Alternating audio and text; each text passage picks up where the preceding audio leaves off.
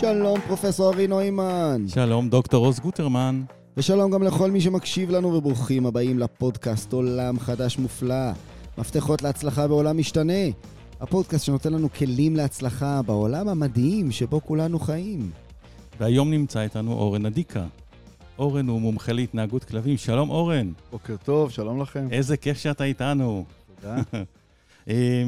בואו נשאל שאלה ראשונה, נורא מעניינת. למה דווקא היום, למה דווקא בתקופה שלנו, למה דווקא בעולם כזה חדש, עולם כזה מופלא, עולם כזה משתנה, אנשים מגדלים כלבים?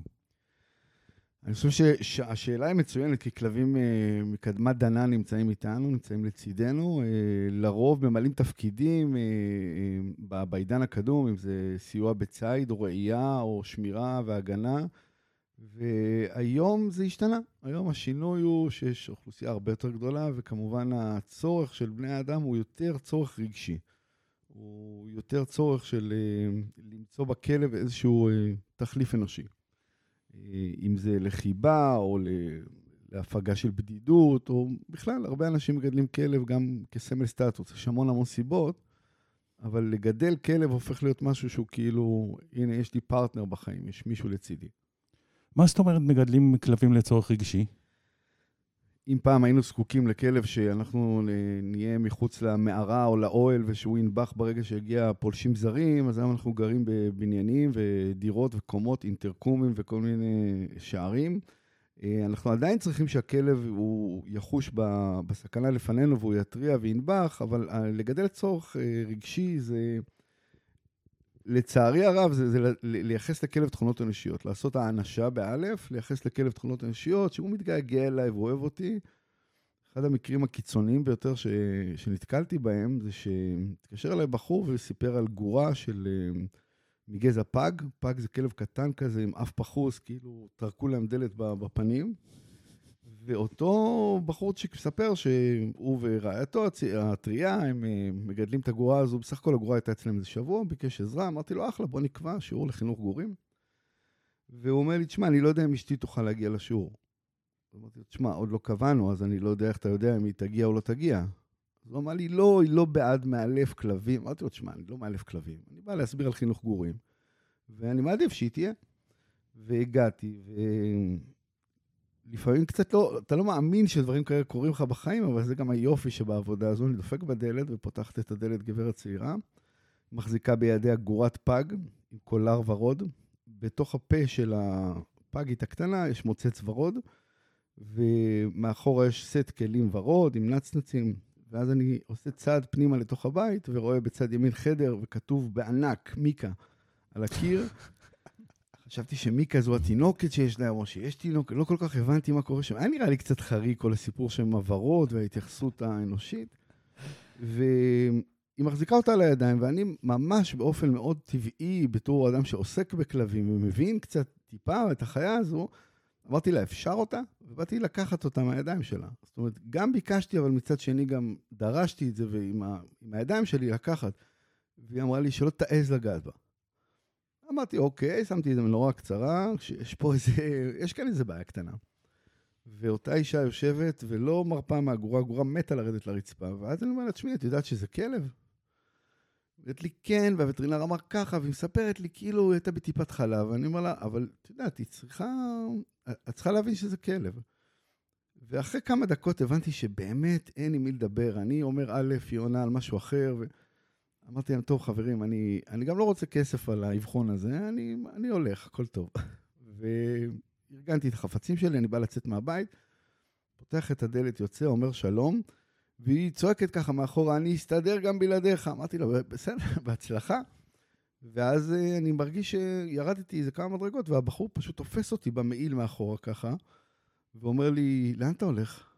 אמרתי לו, אני לא חושב שאפשר לעזור לכם. הוא אומר לי, אחי, אתה לא עוזב אותי. אמרתי לו, מה אתה רוצה שאני אעשה? אז הוא אומר, אני לא יודע, תן לי איזה טיפ.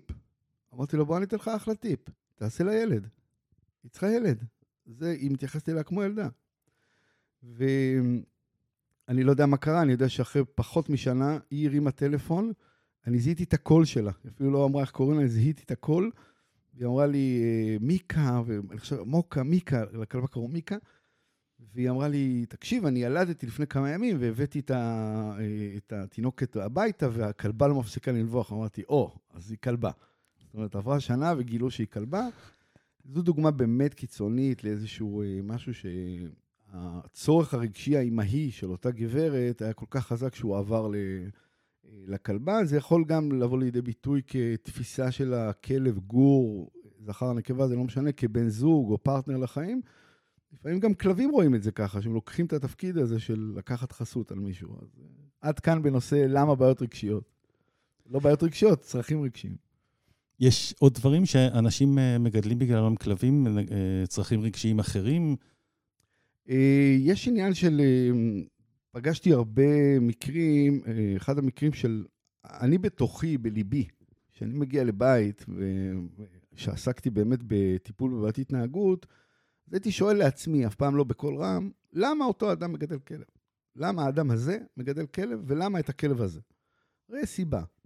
לא ייתכן שהאדם שאנחנו מכירים, כאילו, אני מסתכל עכשיו על אחים שלי, אני מסתכל על חברים, על שכנים, יש כאלה שיש להם כלבים, ויש כאלה שאין להם כלבים. למה לאלה שיש, יש כלב? הרי לא מדובר כאן בכלבי ראייה, ולאף אחד כאן אין צאן ובקר, מדובר בחיים בעידן מודרני. ואחת המקרים שהייתי באמת צריך לשאול, כי לא היה ברור לי למה, זו אישה מאוד מבוגרת, גיל גבורות ומעלה, ואני מגיע ואני רואה כלבה צעירה, ואני מהר מאוד מבין שזו כלבה שהיא ראשונה בחיים שלה, כי זה טעויות של כלבה ראשונה, של לתת אוכל מהשולחן וכל מיני כאלה, ואני בסוף שואל אותה, אני אומר לה, גברת, למה את מגדלת את הכלבה הזו? היא אמרה לי, תשמע, אני רציתי כלב כל החיים, אני פשוט חיכיתי שבעלי ימות, אז הבאתי. אז זה מפיג איזושהי בדידות, כי אותה גברת מספרת שהיא גרה באותו בניין המון שנים, והיא לא הכירה אף אחד מהתושבים בסביבה, פתאום היא יוצאת לטייל ופוגשים אותה ושואלים לשלומה, ויש עוד חברים ועוד אנשים, אז זה באמת מפיג את הבדידות. יש גם מצב הפוך של תשומת לב חברתית. מישהי פעם כתבה לי באחת הרשתות החברתיות שיש בעיה עם הכלבה, אז אמרתי לה, אחלה, תשלחי לי בבקשה תמונה של הכלבה, שאני יכול לראות עיניים, ותצייני גיל. היא שלחה ארבעים וחמש תמונות. הכלבה איתה באוטו, הכלבה איתה בבית, הכלבה אצל ההורים, הכלבה בליל הסדר, הכלבה מקיאה אחרי ליל הסדר, משהו שפשוט לא יאמן. ולפעמים אתה אומר, בוא נראה, אתה מוציא את הכלבה מהסיפור, אין אדם. כאילו, היא ממש נשענת על הצורך הרגשי הזה שהאנשים יראו אותה כמשהו שמשויכת לאותה כלבה, לאותה בייבי. אמרת קודם משהו נורא מעניין, אמרת לצערי, האנשה, הם עושים להם האנשה. כן, לכלבים יש שפה, כמו ש... כמו שלבני אדם יש שפה, כי אצלנו מישהו החליט מתישהו בבבל, נראה לי לבלבל את הכל, אני מניח שלפני כן באמת כולנו דיברנו את אותה שפה, כמו שבאמת בעלי החיים מדברים, וכלב באפריקה וכלב באלסקה, וכלב בישראל יכולים להיפגש ולדבר. והשיחה היא להעביר מסרים של סימנים מקרבים, סימנים מרחיקים, בני אדם לא תמיד מבינים את אותה שפה, והאנשה היא זה באמת לייחס לחיה תכונות אנושיות. זאת אומרת שמישהו בא ואומר לי שהכלב מאוד מתגעגע אליו, אז אני מבין שגעגוע הוא, הוא באמת עניין אנושי, ולא, זאת אומרת, הכלב לא, ברגע שאותו אדם לא נמצא, הוא לא פותח את הפלאפון, מסתכל בתמונה שלו ומושך את השיער, ואומר, יואו, איך אני קרוע מגעגועים. הוא במצב שהוא עכשיו עסוק במה שקורה לו. אז עניין השפה הוא הרבה פעמים שאנחנו לא תמיד מבינים, אני רואה גם את הטעויות האלה, לא רק בישראל, כמובן גם בעולם, מה באמת הכלב אומר. לפעמים אנשים שואלים כלב שאלה בצליל שהוא מכיר, הוא מכיר את הצליל. כמו להגיד לו, רוצה טיול? רוצה טיול? רוצה לשחק? רוצה לשחק? אז הכלב מכיר, אבל הוא לא בדיוק הבין מה אמרו לו. זאת אומרת, זה כמו שאני אגיד לו, ארצה, פיצה, ארצה, פיצה. הוא עדיין יעשה ארצה, כי הוא מכיר את, את המילה. אז אותו כלב מניד בראשו, למעשה מטלטל את ראשו כזה ימינה ושמאלה, וזה, וזה פעולה כזאת שאנחנו רואים את זה הרבה פעמים בגורים, שהם עושים את אותו הנדה של הראש, להניד את הראש ימינה ושמאלה, והם עושים, הם פשוט אומרים, אני לא מבין, אני לא מצליח לפענח את הצליל. ואנשים אומרים, אתה רואה איך הוא אוהב אותי? זאת אומרת, הפירוש הוא תמיד לא נכון, תמיד לא נכון, בסוף שבוע האחרון יצאנו לטייל חבורה של חברים, ומישהו הגיע עם כלבה, ואחד החבר'ה החליט ש... אדם שמאוד אוהב כלבים ומגדל כלבים, שהוא בא ומחבק את הכלבה ומרים אותה על הידיים, ולא נעים לכלבה. אני אומר לו, קובי, תקשיב, לא נעים לה, היא לא אוהבת שמחבקים אותה. אז הוא אומר לי, איך אתה יודע? לא בזאת תסתכל. תראה כמה היא מקובצת. כלבים לא אוהבים חיבוק, בטח לא מאדם זר, זה דבר שהוא מלחיץ. הוא דבר שהוא לא נעים, הוא דבר שהוא סוגר. בני אדם אוהבים מאוד כלבים. זאת אומרת, או, סליחה, אוהבים מאוד חיבוק. זהו. אתה יודע, בעולם שלי, בעולם פסיכולוגי, נהוג להתייחס לכלב כגלולה למניעת דיכאון. זאת אומרת, משפחות שבהם יש ילדים, שיש להם נמצאים כלבים, פחות חווים דיכאון, פחות חווים חרדה. ואני אשאל אותך למה. למה אנחנו מוצאים כל כך הרבה דברים לגבי אה, אה, כלב שנמצא בבית? מה, מה בעצם החשיבות שלו שם? אני חושב שכל חיה שנמצאת לצידנו, היא, היא מלמדת אותנו משהו, בעיקר כלבים, אה, משהו גם קצת על עצמנו. אה, לא תמיד אה, אנחנו מבינים אה, מה, מה תפקידו של הכלב, אני חושב אבל שכל כלב באמת בא ללמד אותנו משהו על עצמנו. לגבי עניין של הקשר בין אדם לכלב, נעשו כבר מחקרים של ליטוף מאוד מרגיע את בני האדם, כנראה גם מרגיע את הכלבים. ואני חושב שהחיבור הזה הוא בעיקר יושב על מקום אחד מאוד מאוד ספציפי. כלב לא שופט אותנו, והוא אוהב אותנו. גם חתול לא שופט אותנו, אבל הוא לא אוהב אותנו. זאת אומרת, חתול, אתה יודע, הוא בא לו, לא בא לו, בעולם שלו, הוא אינדיבידואל, שהוא קודם כל הוא. ובכלב הוא באמת אה, מסור ואוהב אותך, וזה לא משנה לו באיזה משקל אתה, ואיך אתה נראה, ומה לבשת, אה, או מה אמרת, הוא לא ישפוט אותך. זאת אומרת, כשאני מגיע הביתה, הכלבה שלי אומרת, יואו, איזה כיף הגעת, זה לא משנה לה. זאת אומרת, הלוואי וכל בני המשפחה מקבלים אותי ככה. אבל באמת, אני חושב שזה שכלב לא שופט אותנו, אז מצד אחד, בעידן המודרני זה מביא כלבים למקום שהאנשים תייחסים אליהם כ... מענה לצרכים רגשיים, ומצד שני, כמה כיף שיש לך פרטנר, שיש לו עיניים טובות, שבאמת נמצא לצדך, מקבל אותך, ולא לא שופט אותך. אני חושב שזה הדבר הכי טוב. הכלבה שלי הולכת אחריי בבית, מכל מקום לכל מקום, איפה שאני לא אלך, היא אלך. עכשיו, כשאני מגיע, היא נשכבת בשקט המקום שלה וזה, אבל אם היא רואה שאני הולך, טק, היא נהיה דרוכה ומתחילה ללכת אחריי. זה גם להשגיח עליי, או שזה מקום אחר? כן, זה, זה להשגיח, אנחנו מדברים על טיפ-טיפ, נכון? כן, טיפ-טיפ, טיפ-טיפ המתוקה. בוא נתאר את הכלבה, כי יכול להיות שהמאזינים מדמיינים עכשיו את דני ענק. מדובר כאן בכלבה מעורבת, בינונית, קטן, קטנה. קטנטנה, לא, קטנטנה ממש. קטנטנה ממש. כן. אז היא באמת עוקבת uh, מטעמים של השגחה, והשגחה היא לא רק המעקב, השגחה היא גם לפעמים דפיקה בדלת שהכלב רץ ונובח. לא תמיד מבינים מה באמת הכלב אומר, או איך הוא מבין את העולם. כי אנחנו היום חיים בעולם שאני לא זוכר מתי מישהו דפק בדלת אצלי בבית, פשוט דפק בדלת ונכנס אורח. היום זה טלפונים, וואטסאפים, שולחים הודעות, מודיעים על זה שמגיעים, יש המון המון סימנים מקדימים. ואנחנו באמת מקבלים את אותם אנשים שמגיעים אלינו לבית כאורחים. כלב לא מבין את זה כאורח, הוא מבין את זה כפולש זר לטריטוריה. אף אחד לא שלח לו וואטסאפ, לא כתבו לטיפ-טיפ עירה, היא לא יודעת כלום. וברגע שכלב לוקח את האחריות גם על הכניסה לבית, אפילו יכול להיות בנביחות של, של חיבה, זה לא חייב להיות אגרסיביות. אז בוא נחשוב רגע, אגב, היא נובחת שמגיעים אורחים? כן, חד משמעית. אנחנו ב... גם מעודדים את זה. אוקיי. אנחנו אומרים לה טובה, טובה, כי אנחנו רוצים שהיא תעשה את זה יותר. שהיא תהיה כלבת הגנה, אותה כלבה קטנה ו... תראה, היא לא נושכת אף אחד, עושה קצת רעש שנכנסים, זה נחמד, אנחנו חושבים, וזהו. אז אנשים, אני שואל לפעמים, אם אני הייתי מגיע אליכם עכשיו הביתה, ותחשוב רגע על המאזינים שלנו, אנחנו מדברים להרבה אנשים שיש להם כלבים, ואיך הכלב שלכם מגיב לדפיקה בדלת, או אינטרקום, או שער, או כל רמז מבחין אחר. ו...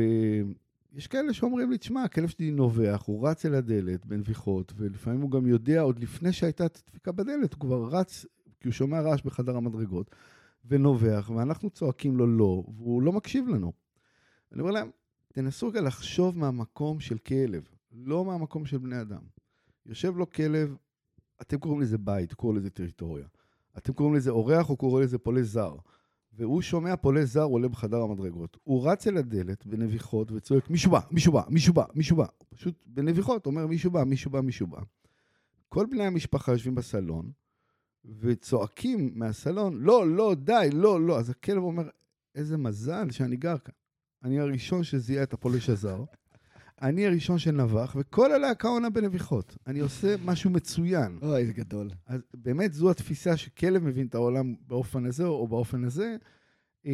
כן הייתי חוזר לעניין באמת של, של שפה ותקשורת, של איך הם מדברים, אז באמת יש לנו גם שפת גוף שהרבה מאוד אנשים מכירים, אם אני אשאל את רוב בעלי הכלבים, איך נראה כלב שמזמין למשחק, אז הם ידמו איזשהו מצב של הנמכת הגוף וקצת גמישות בגוף, או איך כלב מאיים, אז ידברו על הרחבה והגבהה, איטיות, חשיפת שיניים.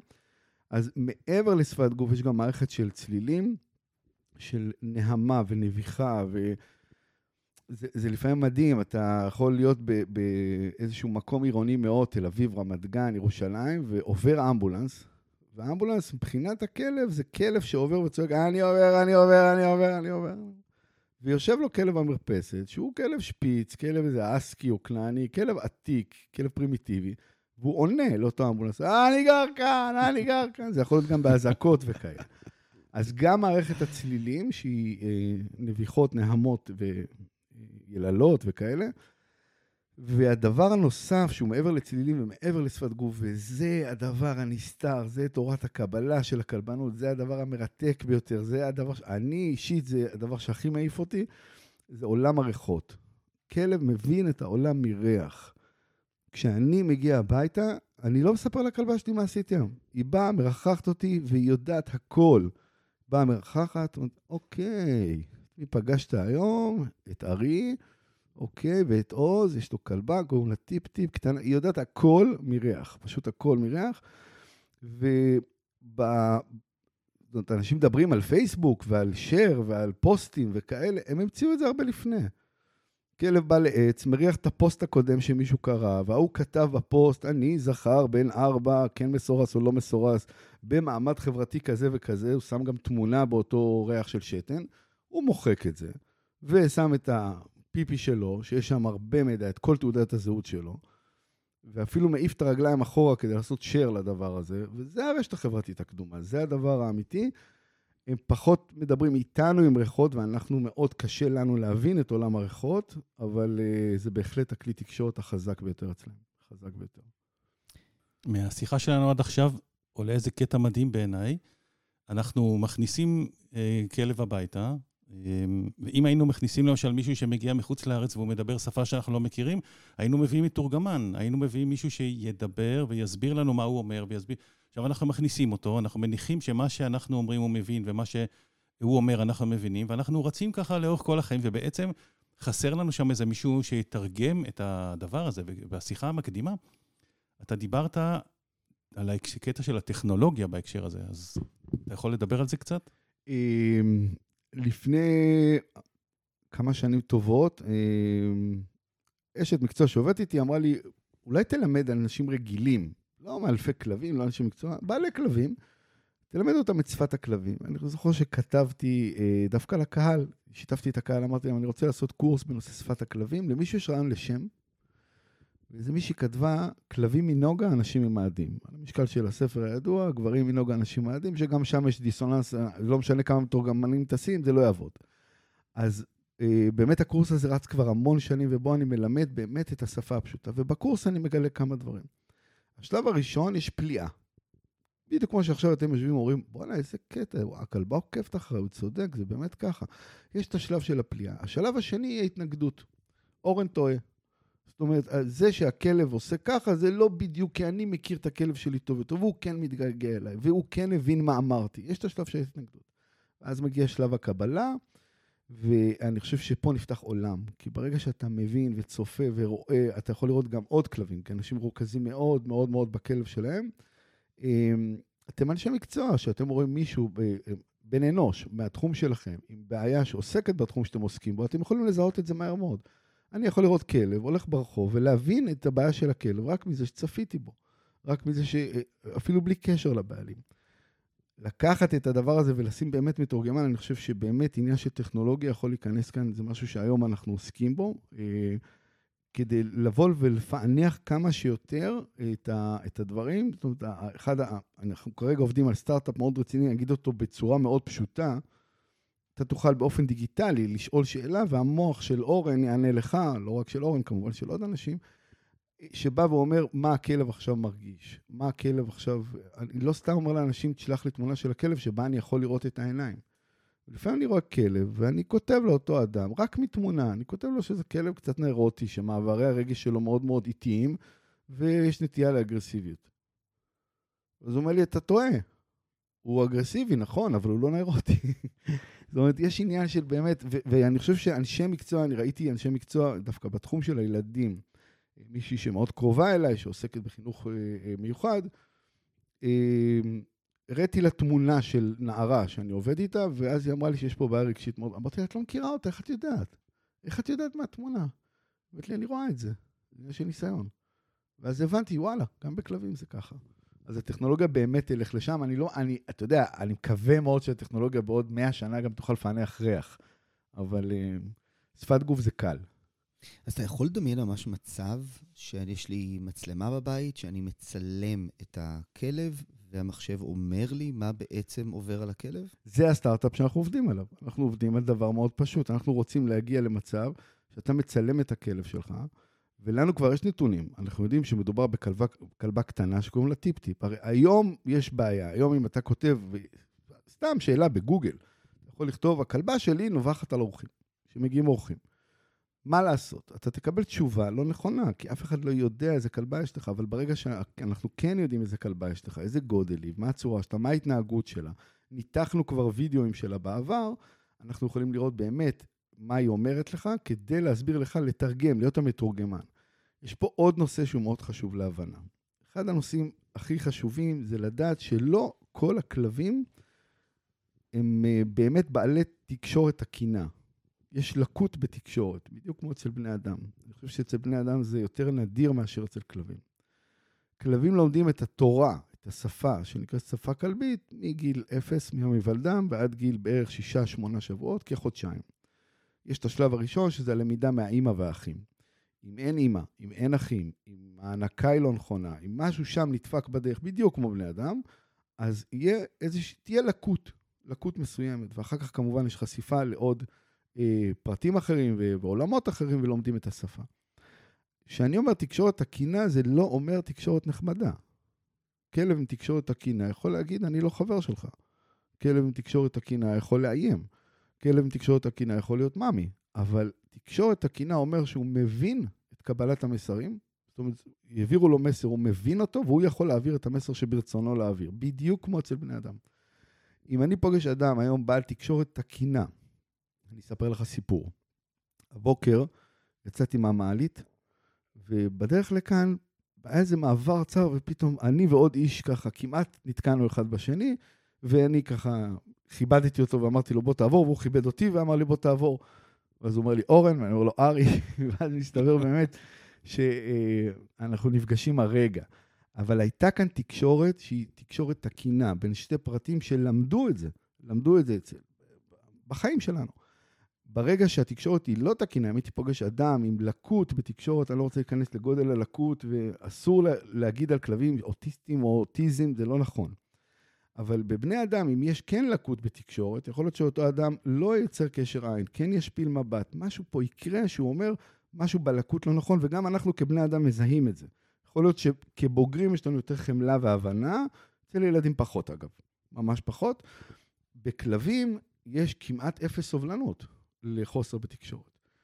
כי הכלב מתנהג כמו כלב. זה שיש לו לקות בתקשורת, לא אומר שהוא לא יודע לנבוח, לא אומר שהשיער שלו לא סומר שהוא מפחד, הוא פשוט לא עושה את זה בקונוטציה הנכונה. הוא לא עושה את זה בזרימת התקשורת הנכונה. ולקות לא רק בגלל שאין אימא ואין אחים, יכול להיות גם מחוסר חשיפה, יכול להיות גם שכן היה אימא ואחים, ולא היה באמת יציאה לעולם וחשיפה לעולם, אבל יש לא מעט כלבים עם לקות בתקשורת. שאני אומר לבעלים, לכלב שלך, שלקות בתקשורת, אז אני חושב שזה כמו, ש, כמו שאיש מקצוע מספר למישהו על הילד שלו, שיש לו לקות בתקשורת. קודם כל, התנגדות מוחלטת. מה פתאום? עובדה שהוא חבר של הכלב של השכנים. כן, הוא יכול להיות חבר של הכלב של השכנים, כי הוא למד לייצר איתו מערכת יחסים ספציפית. בדיוק כמו ילד עם לקות בתקשורת, שאנחנו לוקחים אותו, והוא לומד לייצר מערכת יחסים ספציפית. עם הגננת, עם איתי, בגן, אבל הוא לא יודע להקיש ו- ולשחזר את זה לעוד מערכת יחסים אה, עם ילד אחר. אתם שניכם נראה לי מהתחום, אז אתם או שאתם בשוק או שאתם... לא, לא בשוק, זה פשוט מרתק מה שאתה אומר, ממש, ממש מרתק. ממש מעניין, ו- וגם מתקש... מתחבר מאוד לבעיות תקשורת של בני אדם בעיניי. אבל בקטע של לקות, אוקיי, נניח שבאת, ראית, יש לי כלבה, קוראים לה ג'סי, הפרידו אותה מוקדם מדי מהאימא, יש לה לקות תקשורת. מה, מה אפשר לעשות? יש כמובן קשת רחבה של, כמו אצל בני אדם, יש קשת רחבה של לקויות, ואפשר לתקן או לנסות לסייע, לתקן לקות. אם אני אפגוש גור צעיר ואני רואה שיש לקות בתקשורת שנובעת מחוסרים, אגב, יכול להיות גם שהכל שלם ולא שלם. זאת אומרת שהאימא הייתה אגרסיבית, או שהאימא הייתה... בקיצור, תמיד זה האימא. זה לא... אבל אם אני כן רואה את זה ואני אומר, טוב, בוא ניקח את הגור הזה ועכשיו אני אדמה לו מערכות יחסים שיכולות לעזור לו, בדיוק כמו שניקח ילד ועכשיו נדמה לו מערכות יחסים שיכולים לעזור לו, אז אנחנו קצת נקל. אבל אנחנו לעולם לא נעשה את מה שהיה צריך להיות באמת שלם מלכתחילה. זה ממש ממש כמו עם בני אדם. לא יודע, אצל בני אדם זה, אני, אני באמת קטונתי, אני, אני מבין המון בנושא הזה, אני עוסק הרבה בנושא הזה, מעניינתי מאוד הפרעות נפשיות, מעניינתי מאוד תקופות קריטיות בחיי גור, תקופות קריטיות בחיי אדם. אז אצלם זה קורה מהר מאוד, ואצלנו יש את ה-שבע אפ הזה, של עד גיל שבע, ארבע, עשרים, עשרים ואחת וכאלה, אבל ההתפתחות הרגשית בסוף נובעת מה, מהיכולת, מה קיבלת, איך קיבלת, מה המזל שלך בקיצור. איך אני מסתכל על הכלב שלי או על הכלבה ואומר, בעלה, יש פה, יכול להיות שיש פה איזה לקות תקשורת. כי הרי אני בטוח שהכלבים מבינים שהיא לא מגיבה בצורה הנכונה או בזמן, אבל איך אני יכול להבין את זה? זו שאלה טובה מאוד, כי למעשה הכלבה שלך, כדי לדעת אם יש לה לקות בתקשורת או לא, אתה תדע את זה מכלבים אחרים. אם היא פוגשת, ואני מדבר כרגע על מפגש ראשוני עם כלב זר, והיא פוגשת כלב זר, והיא לא מקיימת את הטקסיות הנורמלית, שאני פוגש עכשיו אדם זר, שהוא לא מדבר את השפה שלי, הוא מאפריקה, הוא מדובאי, הוא מאלסקה, הוא משפה, אני, אני והוא לא מדברים את אותה שפה. אם אני והוא מייצרים קשר עין, מחייכים ומושיטים יד, ללחוץ יד, יש כאן תקשורת נכונה. אם אני בא לאותו אדם, ואני מושיט יד, ואני מחייך, ואני אומר, אפילו בשפה שלי, אני אומר שלום, והוא לא מבין מה אני רוצה, והוא פתאום מתחיל להשפיל מבט, מקיף אותי, ומנסה לרחח לי את הטוסי, כנראה שזה כלב. אז אני באמת, בין כלבים, אנחנו נראה לרוב, לרוב, את אותה לחיצת יד, היא, אמרנו שהעולם הוא עולם של ריחות. אז זה לא מעניין אותם, אצלנו זה באמת עניין של ויזואלי, אז אנחנו חפשים את אותו קשר עין, ואחרי זה את לחיצת היד, אבל אצל כלבים זה יהיה הריחוח הזה, הסיבוב הזה בריחוחים. אם אין את זה, זה יכול להעיד באמת על המצב הזה. אם כלב למעשה לא מבין מה הכלב השני אומר לו, בוא ניקח כלב שמאיים על הכלבה שלך. הוא בא ומניח עליה את הראש, את הראש שלו, על הצוואר שלה, בתנוחת T כזאת, תנוחה בשמועות של קריאת תיגר. זה, בוא נשחק משחקי מעמד. והיא נכנסת ללחץ והיסטריה, אז הוא אומר, אוקיי, יש פה לקות. אנחנו רואים באמת מתי הכלב שלנו לא מבין מה כלבים אחרים אומרים לו, לא לראות את זה עם כלבים שיש להם כבר תקשורת לאורך זמן, כי אז הם סיגלו להם איזשהם באמת הרגלים. ממש כמו בני אדם, שאני יכול לבוא לנער, ילד, עם לקות בתקשורת, ולחשוב שאין לו לקות בתקשורת, ולחבק אותו. ויגיד לו, אהלן, מה, אני מחבק אותו, וממש לאמץ אותו לחיקי, והוא ייכנס ללחץ ויגיד לי, וואו, מה אתה עושה? או לא, או אולי לא יגיד, אולי שפת הגוף שלו תגיד, מה אתה עושה? נכנסת למרחב, לתחום קריטי, שאסור להיכנס אליו.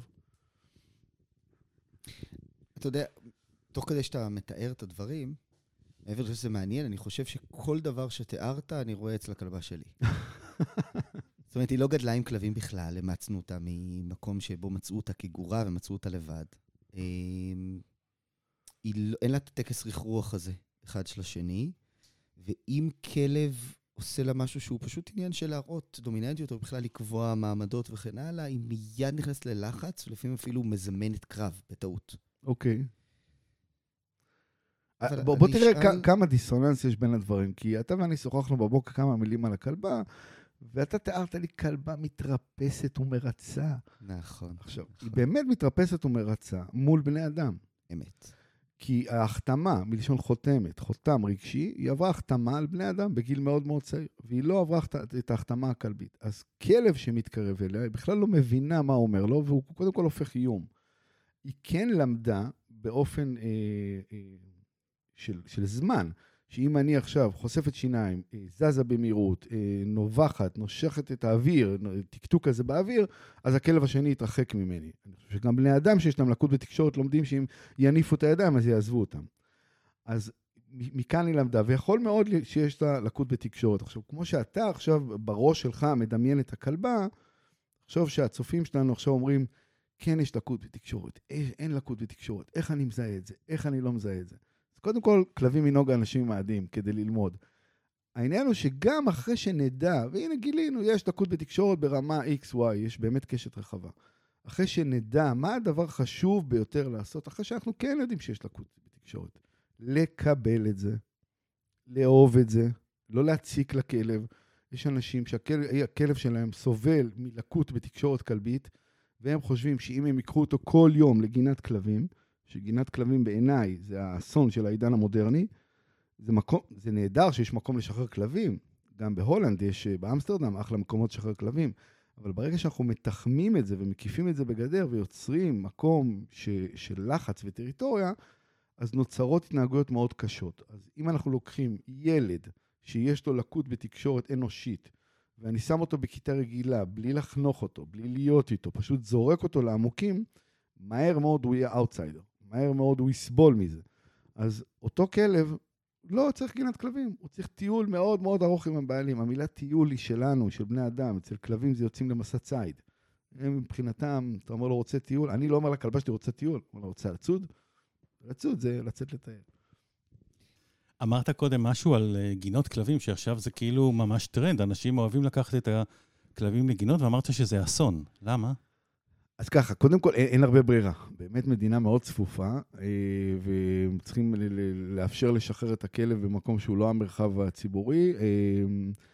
אני חושב שמבחינת העיריות זה הדבר הנכון לעשות. מבחינת אנשים לבוא ולקחת את הכלב כל יום לגינת כלבים, זה קצת יוצר עניין של בעיות התנהגות, כי באמת מדובר כאן בעניין של טריטוריה, ולא תמיד מבינים מה הם עושים.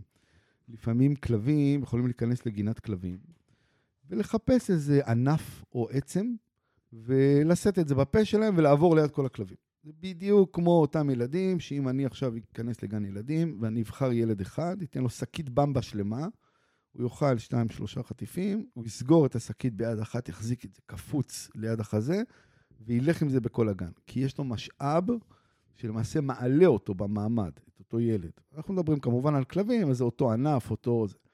אז אם האדם יושב לדוגמה על ספסל בגינת הכלבים, והכלב בא ויושב מתחת לספסל, או לידו, הכלב אומר לכלבים האחרים, אני שומר על הבעלים שלי, אל תתקרבו, אל תתקרבו אליו. וזה קצת כמו ההורים האלה שהולכים לג'ימבורים, אומרים לילד, שחק. לא, הילד רוצה לשחק עם ההורה. הוא לא בהכרח רוצה שההורה יישב ישתה קפה ויזרוק אותו לבריכת ג'ימבורי, הוא רוצה את התקשורת. אז אפשר ללכת לגינת כלבים, וזה טוב לשיפור מיומנויות חברתיות, בעיקר בגילים הצעירים של עד שנה, וגם אחר כך מדי פעם זה בסדר גמור גינת כלבים. אבל לא באופן יומיומי, כלב יותר צריך טיול, יותר לצאת למקומות חדשים, להכיר, להריח, להריח, להריח, להריח, כמה שיותר להיות במקומות חדשים. טוב, אורן, אני חושב שכל מי ששמע אותך מבין את הכלב שלו קצת יותר טוב. אני יודע שאני יצאתי מהשיחה הזאת, ואני מבין את טיפ-טיפ הרבה יותר טוב. אז אני אשאל איפה אנחנו יכולים למצוא אותך, לשמוע עוד, לקרוא עוד, איך אפשר להגיע אליך? קודם כל, בערוץ היוטיוב, אורן עדיקא, יש ערוץ יוטיוב עם עשרה מיליון צפיות, עם המון המון סרטונים, שחלקם הם סרטונים של איך, איך ללמד את הכלב, סיבוב, גלגול, איך ללטף. יש סרטון איך ללטף כלב. אני לא חושב שהרבה אנשים יודעים איך ללטף. אז יש את ערוץ היוטיוב, יש את קבוצת הפייסבוק הנהדרת, It's all about dogs, קבוצה שיש בה מעל חמישים אלף חברים אנושיים, ואני מניח שכ-שבעים אלף לא אנושיים. הפרופיל שלי בפייסבוק, אפשר למצוא אותי. מי, ש... מי שמעוניין, יש המון המון תוכן ללמוד, אני חושב שגם גם ב... גם בעולם יש המון המון דברים יפים לראות וללמוד מהם, יש כמה סדרות לאחרונה בנטפליקס מאוד יפות, עדיין אני לא רואה מספיק חומר בנושא שדיברנו, של תקשורת כלבית, של לקות, של הגורמים ללקות, של הבנה וקבלת הלקות. אז באופן ממש מצער, אנחנו צריכים לסיים, אני רוצה להגיד לך תודה, זה היה פשוט מדהים, זה היה מרתק, זה היה ממש יוצא דופן בעיניי, ואם אני לוקח... דבר אחד מפה, אז זה שבעצם העולם שכלב רואה זה לא העולם שאנחנו רואים. ואם יש לך כלב בבית, תנסה לחשוב איך הכלב רואה את העולם. לנסות לחשוב מהמקום של החיה. כן. אני, אני אומר לצופים ככה שמאזינים לנו שאני יושב פה מול דוקטור, מול פרופסור, ובכל פעם שיש בסוף עניין של מימיקות, יש עניין של באמת, הם לא רואים אותנו בווידאו, אבל אנחנו יכולים להרגיש את זה בכל, שאני עשיתי את הסוויץ' הזה, בעברה בין אדם לכלב, והקבלה לילדים ולבעיות תקשורת, ראיתי את העיניים של שניכם מאירות, ואומרים, וואלה, זה בול. כי שם באמת זה יושב, כמובן ברמה שלי, לא ברמה שלכם, אבל זה עדיין משהו שבאמת העיר אתכם. חד משמעית. היה לי ממש כיף איתכם. תודה. הדדי מאוד. מרתק. וזה גם זמן להגיד תודה למי שאפשר לנו לשבת פה, שיהיה לנו כיף, ובזכותם כיף לנו. שזה יעל על ההפקה, יאיר על העריכה, ותודה לך, פרופסור ארי נוימן. ותודה לך, דוקטור עוז גוטרמן. וכמו תמיד, אני אזכיר שקמנו את הפודקאסט הזה מתוך הבנה, שבהצפה של המידע היום חשוב לעשות סדר, להביא לכם את המידע הכי הכי מבוסס, בדיוק מה שאורן עושה דרך אגב, ותודה לך על זה.